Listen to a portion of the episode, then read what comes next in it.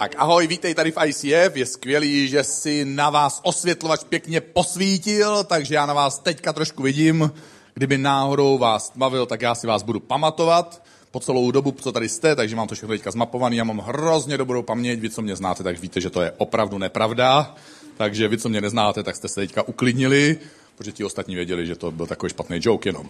A dnešní téma se jmenuje odpovědnost. A ať už ti jde v životě o manželství, o podnikání, o rodinu, o přátelství, o duchovní růst, nebo o cokoliv, co by si chtěl, aby se ve tvém životě zlepšovalo nebo rostlo, tak jedním z klíčů pro takovýhle růst, takovýchhle věcech je odpovědnost. A když tohle řeknu takovýhle slovo, tak mě to je jasný, co cítíš. Jo? Ty kazateli, ty mě děsíš tak nemyslím si nakonec, že to bude tak děsivý, jak to na začátku vypadá, jak se to může zdát, protože předně většina vysoce výkonných lidí, top manažeři a atleti, tihle všichni mají někoho, komu ukazují svoje cíle, svůj výkon a taky svoje překážky, které mají na cestě k tomu svojemu cíli. Já jsem teďka uvědomil, že jsem si nechal fixu na židli. Tak to byl nenápadný signál pro někoho pohotového. Uh, děkuji. Paráda. Děkuji. Navíc naše mozky, uh, naše mozky jsou nastavené na to, že je pro nás přirozené snažit se vnímat a vidět svůj svět a náš život očima jiných lidí. Část našeho mozku se neustále zabývá tím, jak nás vidí lidi kolem nás. Takže když vstoupíte do místnosti nebo se chystáte sem do ICF, tak ve chvíli, kdy přijdete mezi lidi, ještě dřív, než přijdete, tak už si říkáte, co se o mě budou myslet, jak budu vypadat a tak dále, pak přijdete sem a te, pak, no to už nejenom, že tak jako předvídáte, vy to slyšíte, že? Každý z nás to slyší. Já nevím, jak jste to prožívali vy, nebo jak to prožíváte. Já třeba, když mě bylo asi tak 10 let, tak mě děda posílal vždycky pro pivo do hospody. A nevím, jaký to je pro vás zážitek. Tehdy hospoda byla hospoda, ne jako restaurace. To znamená, že tam nebyl zákaz kouření, ale bylo tam právě, že kdo nekouří je vůl. A Teď se tam chystáte, protože víte, co vás tam čeká. Navíc do té hospody se chodilo na pivo. A tam se nechodilo na pivo jakože na jedno, ale na pět, sedm, jo, a tak dále. A teď vy mám deset let, nesete ten žbánek, jste kluk. A teď víte, že máte vejít do téhle putiky. A že tam podobně jako ve westernovém filmu se může stát to, že vy otevřete dveře, oni zaskřípou hrozným způsobem, takže všichni se na vás jako ohlídnou a v sále se rozhostí ticho. A ty jste tam takový desetiletý kluk. A teď oni se na vás koukají. Jak vypadáš? Jestli jsi sebevědomý, jestli jsi opravdový chlap, jestli na to máš. A tohle všechno se vám prožene hlavou. Takže já samozřejmě sebevědomně jdu se čbánem až pípě. Všechno proběhlo. Ale v hlavě se mi odehrála spousta a spousta myšlenek o tom, jestli jsem dostatečně dobrý, jestli jsem opravdový chlap, když je mi už 10 let, jestli mám opravdu fousy, který ještě nemám, že ještě nesmrdím ani kouřem, ani pivem, ani ničím vším, čím ti chlapi v hospodě voní krásně mezi eh, lidmi, a kterým se zodpovídáme, když máme nějak, vůči někomu nějakou odpovědnost, a mezi vlčákem je jeden eh, naštěstí rozdíl. Vlčák pouze štěká. Nevím, taky to možná znáte. Já jsem zrovna teďka šel se svojí dcerou čtyřletou ze školky a když jdete podél těch, eh, podél těch domků, rodinných domků, tak když míjíte ty ploty, že jo, tak najednou poza toho jedno plotu takový vlčák. Jo? Teď vy se tak jako opravdu leknete, takže nevíte, jestli jste se poču nebo po... A, ale máte sebou dceru, tak, si, tak říkáte, neboj se, to bude dobrý. Jo? takže jste za hrdinu samozřejmě, ale vlčák pouze štěká. Na rozdíl od lidí, kteří jsou kolem nás, kteří by mohli být našimi kouči, našimi vedoucími, e, našimi rodiči někdy, e, tak na rozdíl od nich se vlčák nikdy neptá, když takhle štěká.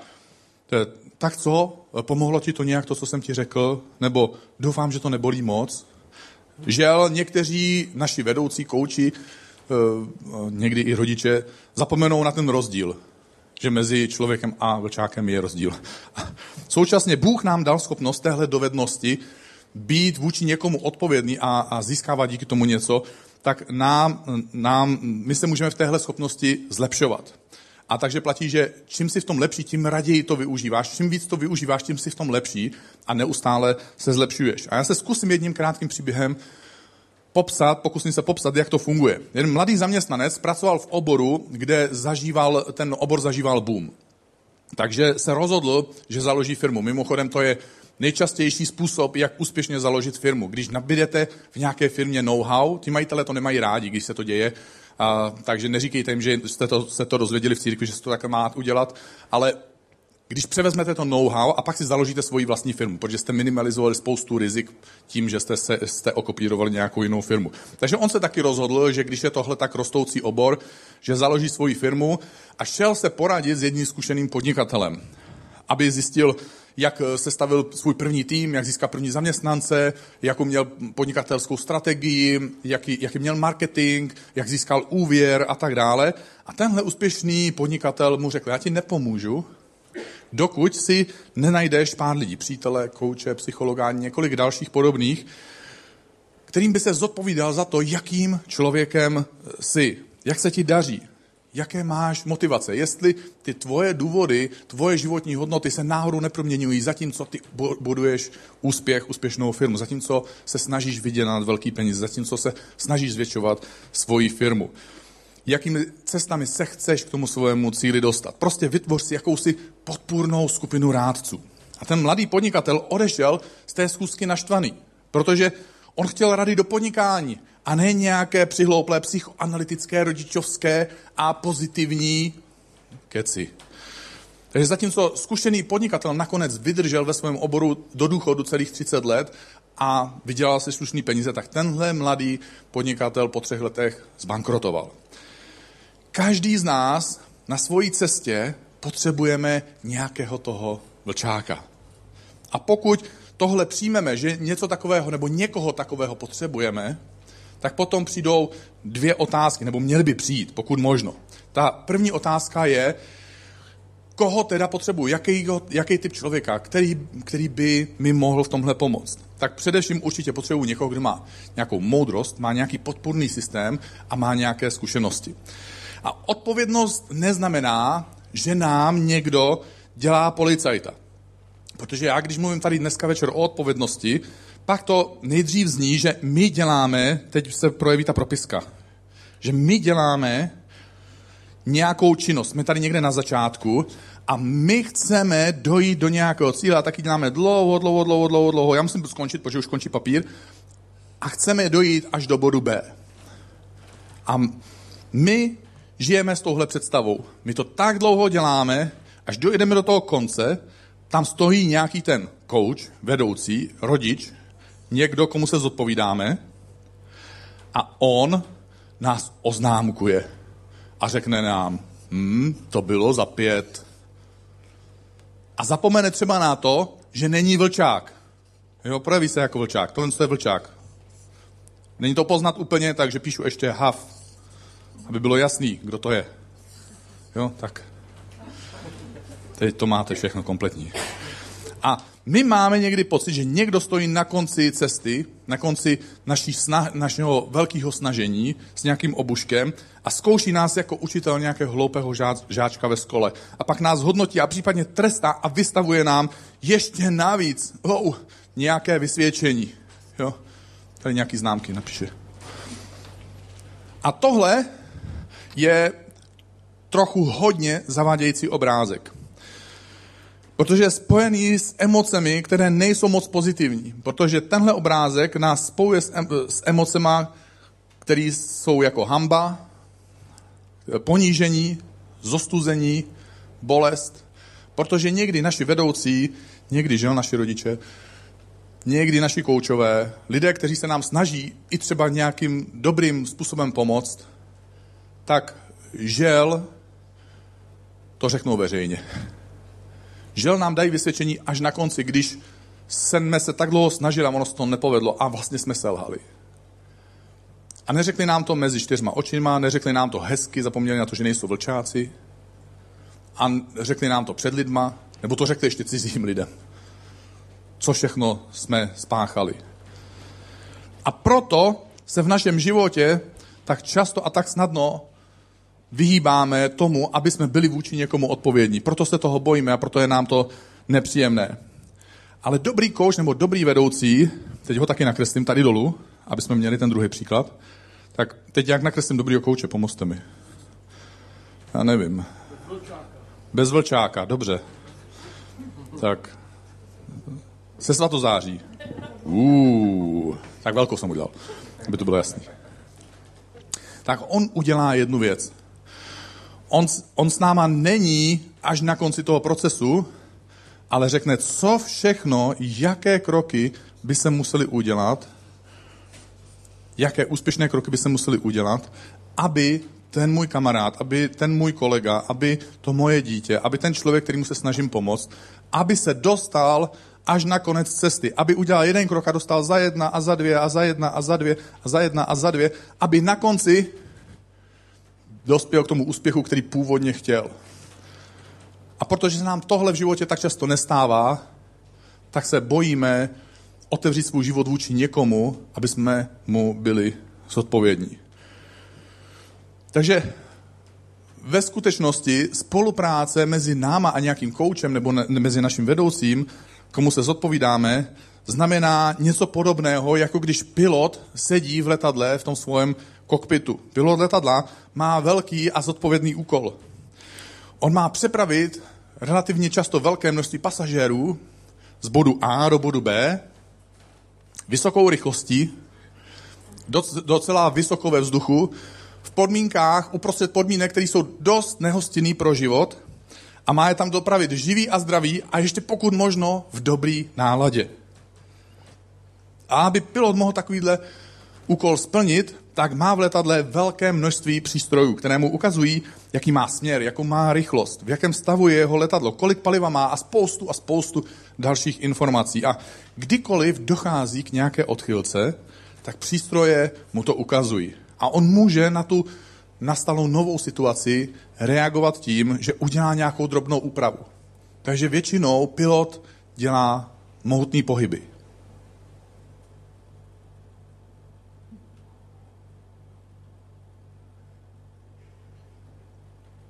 Wow.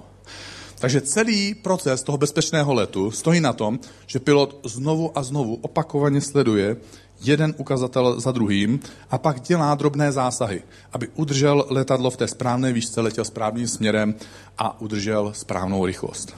A současně takový pilot v rádiu poslouchá instrukce z řídící věže. A není jedno, jaké rádio si naladí a kdo v té řídící věži zrovna sedí. Člověk nemůže svěřit ten celý svůj proces zlepšování se snahy dosáhnout nějakého snad i významného cíle, někdy životního poslání, úplně komukoliv. Protože kdyby si pilot do rádia pustil Evropu 2 s Patrikem a Leošem, tak se určitě zasměje. Ale nepřistane bezpečně. Jo, protože tam uslyší, dnes se podíváme na na to.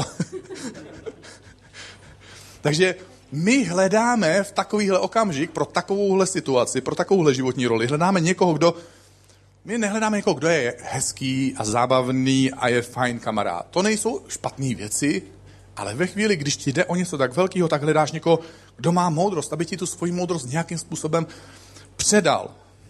A apoštol Jakub nám v Bibli říká, jakým způsobem Bůh nám předává moudrost, když ji potřebujeme. A bylo by to krásný, kdyby se v našem životě s našimi přáteli, v naší práci, v naší rodině, kdyby se nám podařilo předávat moudrost podobným způsobem, jako to dělá Bůh. Když by se nám to dařilo i v církvi. A zkusím přečíst, co apoštol Jakub říká o předávání moudrosti. Píše, nedostávali se někomu z vás moudrosti, a ti žádá od Boha. Ale ten Bůh něco konkrétního dělá. On dává všem štědře, a navíc, a to je hrozně překvapivý, když jsem to četl, když jsem si to uvědomil, a nevyčítá. A bude mu ta moudrost dána. Když Bůh nám dává moudrost, když Bůh nám dává radu, když nám Bůh dává, pomáhá udělat ten nejbližší krok, Bůh nám nic nevyčítá. Já nevím, jak moc máte rádi zubaře, jaký máte zkušenosti se zubařem. Nic moc. Můj příběh, jo. To je samozřejmě, že to muselo přijít teďka. Já když jsem byl malý, všechny příběhy dneska, když jsem byl malý, tak jsem přišel k zubaři a ten prostě vrtal. A já křičel, mě to bolí. Jakože mě to bolí, jsem se snažil říct. A on říká, máš si čistit zuby. Teď to musíš vydržet. Dneska já mám tak skvělýho zubaře, že když mi měl dělat 45-minutový zásah na jednom zubu a začal mě připravovat, no, takže on mě pokryl tady takhle, pak ještě za krkem mě pokryl, pak přes obličej mi něco dal, pak mě ještě požádal, jestli jsou nám brýle, pak mě přes ústa dal ještě něco, to propíchnul, takže já jsem byl prostě kompletně, jakože to vypadalo, že teď se bude něco dít, jako něco hodně velkého a bude to jako asi stříkat nebo co, protože já jsem pokrytej, ty od břicha, jo, tak kompletně, zabalený v igelitu skoro. Takže mě jímal děs, že? Asi už to cítí, já to nebudu jako úplně do detailu, nebojte se, ale každém případě on kromě toho všeho ještě mi injekcí napíchnul nervík. A asi po 20 minutách, to 45 minutový zákroku, já jsem sebou cuknul. A on přestal a říkal, co se stalo? Já jsem říkal, já se omlouvám, ale já jsem usnul a něco se mi zdálo, mě to probudilo, to, co se mi zdálo. Takhle vypadá předávání moudrosti od moudrého kouče, od dobrého kouče. Kouč nemá za úkol nám věci vyčítat. Cílem toho, když se někomu zodpovídáme, není, aby jsme trpěli. Cílem je, aby jsme uspěli. Ano, samozřejmě, může se stát, že někdy přitom budeme trpět, někdy život sebou nese na naše rozhodnutí, někdy nesou následky, které nás potom bolí, ale ta bolest není cíl.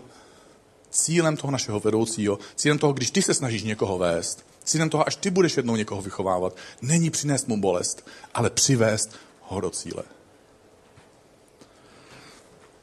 A když my máme takovýho kouče konečně, tak by se mělo stát nebo dít několik věcí současně. Já nebudu je všechny pro, probírat, řeknu nakonec jenom dvě, takže řeknu teďka jednu. To je, že se vy a kouč, nebo vy jste kouč, tak s tím svým kamarádem, kolegou, dítětem taky můžete zkusit někdy.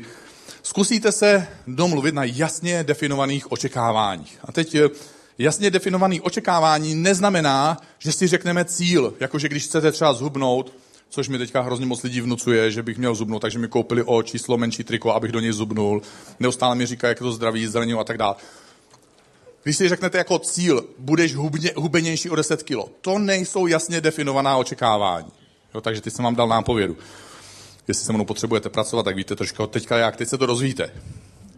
Protože pokud máš cíl zhubnout, tak jasně definovaná očekávání je, jaké kroky mě dovedou k tomu, že budu o 10 kg hubenější. Aha, budeme eh, méně žrát a budeme se víc hejbat. No tak to ještě nejsou jasně definovaná očekávání. Takže já obdivuju třeba svého bratra, svého nejstaršího bratra. Já mám dva starší bratry, oba dva obdivuju a ten eh, použiju příběh toho nejstaršího. On zhubnul o hodně, hodně, hodně kilo. Což není až tak samo sebou, Zvlášť, když už je vám přes 50, nebo jemu je přes 50, protože v tom věku se hubne mnohem, mnohem hůř. Ale on udělal jednu věc, on si, on vzal své peníze a šel do posilovny a tam si zaplatil kouče. Z nějakého záhadného důvodu my lidi máme sklon, že teprve tehdy, když nás to bolí, když nás to stojí prachy, tak začneme konečně poslouchat, protože rodiče nám radili celý život, jo, náš šéf práce nám radí celý život, někteří z nás chodí do církve, tam nám radí celý život ale my to pořád je, máme zadara. Ve chvíli, kdy to zaplatíme, tak my začneme konečně poslouchat. Takže on to pochopil, zaplatil si to a začal poslouchat. A on mi řekl, pane Skoka, my budeme méně jíst a my budeme víc cvičit. A budeme dělat tyhle konkrétní věci. A nejenom to, on začal dělat ten další krok a to je, že začali provádět kontrolu. Já ten, všechny ty body nechci zmiňovat, ale můj bratr přišel prostě do, do fitnessu a přinesl seznam toho, co jedl posledních pár dní a součástí toho bylo středa v jednu v noci tři řízké bramborový salát. A ten kouč se ptal, co, pane Skokan, tady to vypadalo tak pozitivně celou dobu, jo, pondělí, úterý, jo, středa najednou po půlnoci, ještě navíc. Říká, to víte, to máte tak, já jsem v úterý byl na, na večírku. Tam jsem odolal tomu pokušení a dal jsem si zeleninu. Ale hostitel byl velkorysý a nemohl se na to dívat, že jsem si nedal řízek a salát a tak mi nabalil tři spolu se salátem do alabalu. A protože, já nevím, asi neznáte moji rodinu, ale v naší rodině se k jídlu chováme s úctou. Jídlo nelze vyhodit, protože ono mluví. A my k němu máme jakýsi osobní vztah. A já třeba v noci sedím na, na sedačce a já slyším ten hlas až z kuchyně, jo, z té ledničky. Takže mám obavy, že vzhledem k tomu, že můj otec měl 220 kg, takže všichni v naší rodině máme podobný vztah s jídlem. Takže ten můj bratr odolal. Ale pak byl druhý den zase někde dlouho do noci, kde zase odolal, ale pak přišel domů. A protože si dal tam zase tu zeleninu, tak zase potom měl hlad. Kurňa byla jedna v noci, jo. A ty řízky mluvili tak smutně. Takže výsledek znáte. Ale ten coach mu pomohl, dobře, pane Skokan, dneska je to za dvě, takže příště to uděláme za jedna. A takhle postupovali krok za krokem, krok za krokem. A nejenom, že si jasně definovali očekávání, ale prováděli i nějakou kontrolu. Já teďka budu rychle pokračovat, protože a přeskočím rovnou k příběhu týmu amerického fotbalu z Tampa Bay. Protože to byl tým, který jednu dobu po 14 let za sebou neustále prohrával zápasy. A majitel klubu, já vám za chvilku řeknu, o jaký peníze jde, když se mluví o americkém fotbalu, takže budete vědět, proč to udělal. Majitel klubu se po 14 letech trápení rozhodl, že bude muset najmout novýho kouče. prostě jaké dál to nejde. Takže najal Tony Dungyho. A on začal jednotlivé členy týmu obcházet s deskama a s propiskou. A začal se jich ptát, proč si myslí, že náš tým je pořád takhle neúspěšný, proč náš tým prohrává. Takže se dozvěděl informaci, že mají starý nemoderní stadion. Takže on si napsal OK, musím postavit nový stadion. Jo, to je snadná věc. Samozřejmě pro kouče to dělá každý týden. Pak šel dál, ptal se a dozvěděl se, že tým nemá žádnou sportovní superstar, takže ano, musím najmout novou fotbalovou superstar. Za chůz se dozvíte, kolik takový superstar berou, takže budete vědět, že to je samozřejmě snadná věc, že to kouč dělá neustále. Pak se dozvěděl, že Tampa Bay, to je na Floridě, je tady moc horko. A my v těch chráničích a v tom horku nedokážeme hrát opravdu svěžný americký fotbal. Aha, OK, musím ostěhovat tým z Floridy. A pak poslední, proč náš tým je neúspěšný. Protože jsme pod prokletím vudu. OK, musím najmout čarodějnici vudu, aby nás bavila prokletí.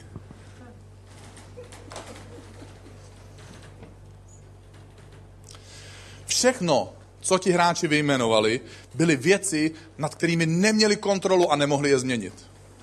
A nemůžeš změnit věci, nad kterými nemáš kontrolu.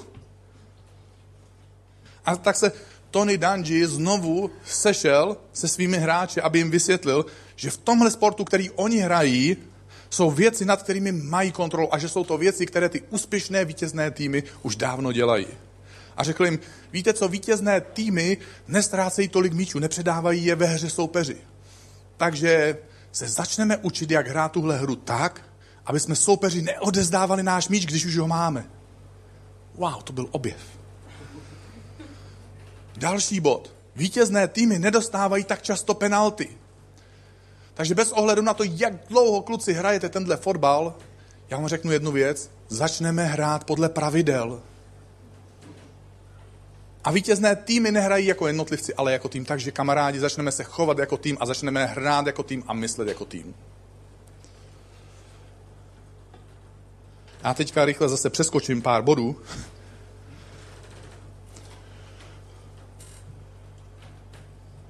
A dostanu se k tomu, že když my tohle všechno děláme, našli jsme si toho správného kouče, eh, udělali jsme si jasně definovaná očekávání, mám, eh, provádíme nějakou kontrolu, eh, děláme věci, které, měníme věci, které opravdu můžeme změnit, soustředíme se na věci, které můžeme změnit a ne na ty, které nemůžeme změnit, tak potom se učíme dělat krok za krokem. Krok za krokem. Děláme něco, čemu tady v ICF říkáme next step, další krok. Protože vždycky se dá udělat další krok. Ve chvíli, kdy přestaneš dělat kroky vpřed, víš, co se ti stane? Víte, že znáte mě, jsem hluboký. Tak to bude jednoduché. Stojíš. A my se někdy ve svém životě cílí, cítíme jako malí mravenci. My máme pocit, že náš podíl na tom, co děláme, že náš podíl na tom, co jsme dneska udělali ve prospěch svého velkého cíle, na, náš podíl na tom, co bychom rádi, aby se v našem životě, v naší církvi, v naší zemi, ve tvojí firmě, v tvojí rodině změnilo, že ten podíl je tak maličký, jako když mravenec donese jednu větvičku na mraveniště. Že ten náš příspěvek je zanedbatelný. Že ten náš cíl je příliš vzdálený. že je to příliš velký, příliš těžký. A my jsme tak malí. A autor knihy Přísloví v Bibli nás pozbuzuje zajímavým způsobem. Píše, dík mravenci lenochu, podívej se, jak žije, aby zmoudřel. Co je pro mravence úspěch? Pro mravence je úspěch, když postaví svoje velké mraveniště. A mravenec dosahuje úspěchu součtem dvou jednoduchých věcí. První je, že on odnese tu svoji větvičku až do cíle a pak udělá co? Uf. Jo, tak to teďka bylo velký, takže teď se natáhnu, protáhnu z čekou Facebook. Eh, královna, kde je královna? Jo? Nějaký poděkování nebo něco nebude?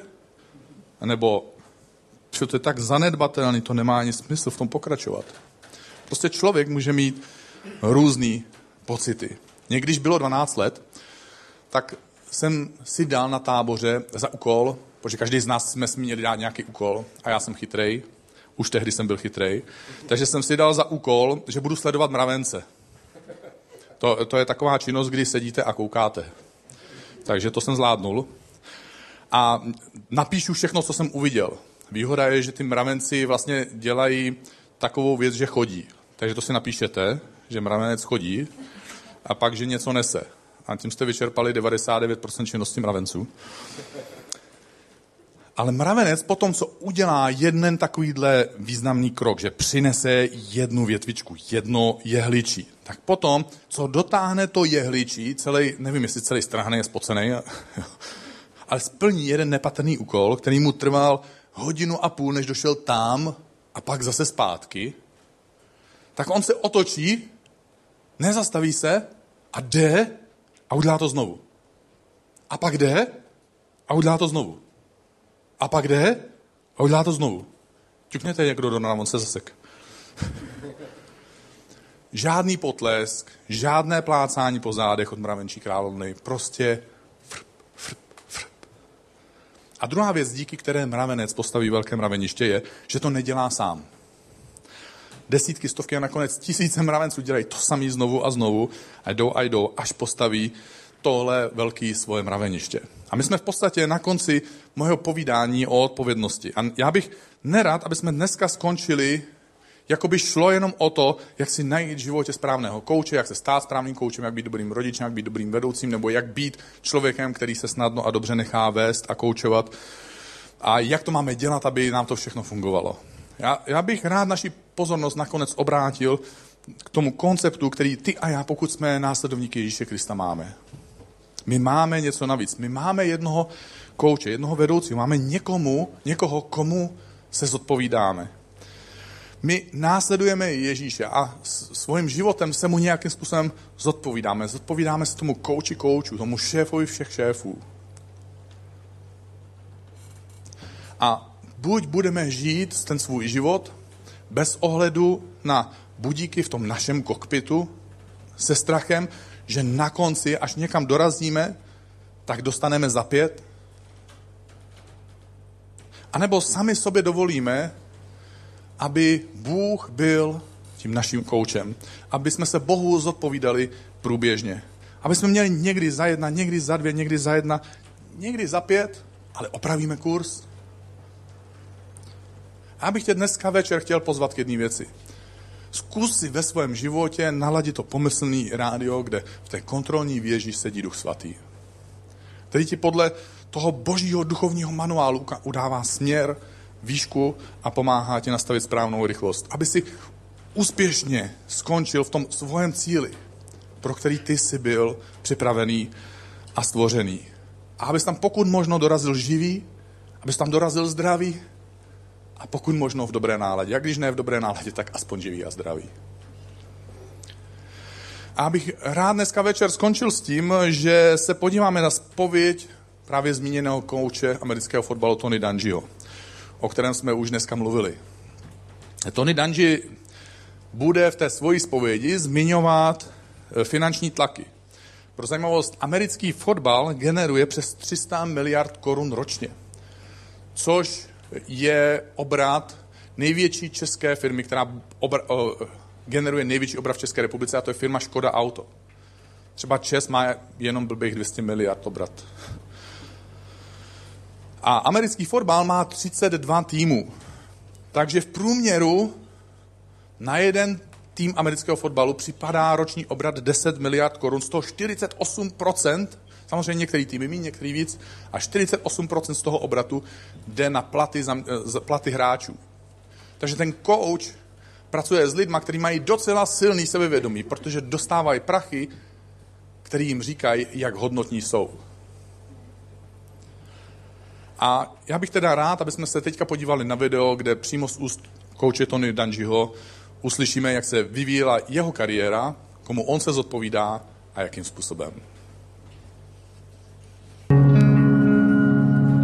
I started coaching when I was 25 years old. And probably by the time I'd been an assistant coach for 10, 11 years, the word was getting out this guy might be a good head coach. I started to interview for for head coaching jobs, but everyone was looking for that stereotypical coach, looking for the guy who was going to demand perfection from his players, who was going to show that emotion and, and everything that they expected to see in a, in a head coach. And that wasn't me. How much does this mean to you? How much are you prepared to sacrifice to, to lead his team? And, and what's important to you in, in life? and you know what the, the, the, man wants to hear, but it's not really what's in your heart. I'm going to give you a lot. I'm, i believe I'm going to deliver you a championship, but no, the, the team is not going to be the most important thing. Was called to interview at Tampa, I told Lauren, we're not going to get this job. I don't know anybody there. I have no connections. And so when I got the job, I said, you know what, we want to win a Super Bowl, and I believe we will. I want to do it the right way. I want to do it so that our young men are people that the community is going to be proud of. I want to do it in such a way that we're doing the right things with our families and it's going to be a win-win situation. I believe it can be done and I believe it can be done here. I came down feeling like, hey, this is where God wants us. We're going to win. Everything's going to be great because this is God's plan. It's not my plan.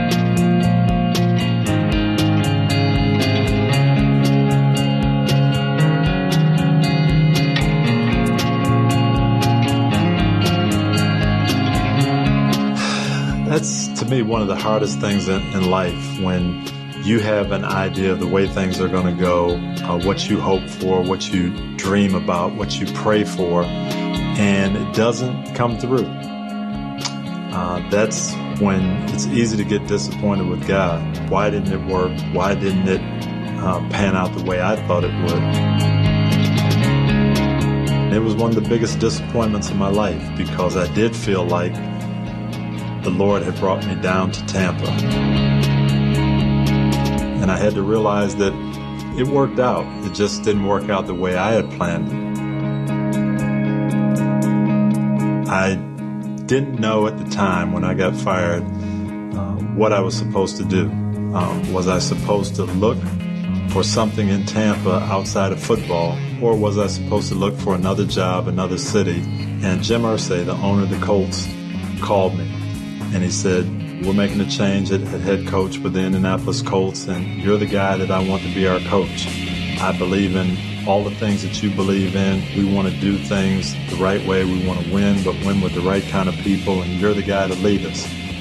And that that was a message that I really needed to hear at that point.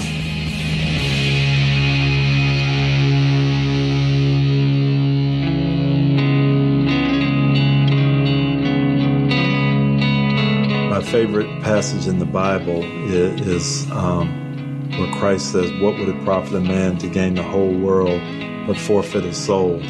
And with 31 years in the National Football League, I've seen that a lot.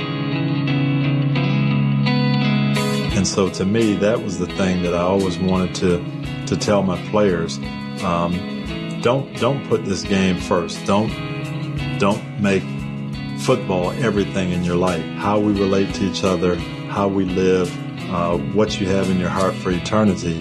Uh, how you're responding to the Lord. That's that's the most important thing. This game will take care of itself. even though we, you know, for four or five years had those bitter disappointments at the end of each year, I never gave up. Uh, it wasn't to the point where I said, hey, we can never win this thing, but I, I got to the point where if that is what God has in store, it'll be a bitter pill to swallow, but uh, I'm going to be okay with that.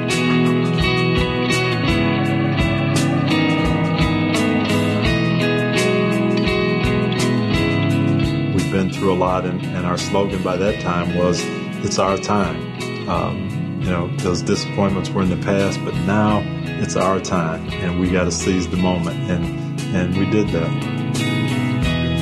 Amazing thing in the locker room. Super Bowls are, are so different. As soon as you win, the celebration starts. You have a ceremony out on the field. It maybe takes 40 minutes to get everybody back together. Many of our players were just waiting. They said, Coach, we've got to finish this one like we have every other game. We've got to have the team prayer. And we ask that uh, the reporters shut their cameras down and let us pray. And I was so proud of the guys for, for hanging in there and saying, this is what we want to do. We want to honor the Lord in this victory.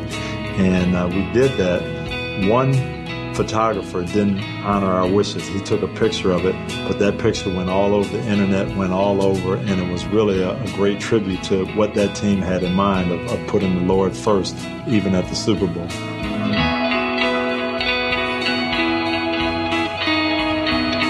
Every decision I make in life, I'm going to make it through the lens of Jesus Christ. I'm going to put him out there first, and my own feelings, my own thoughts, my own desires are going to be second.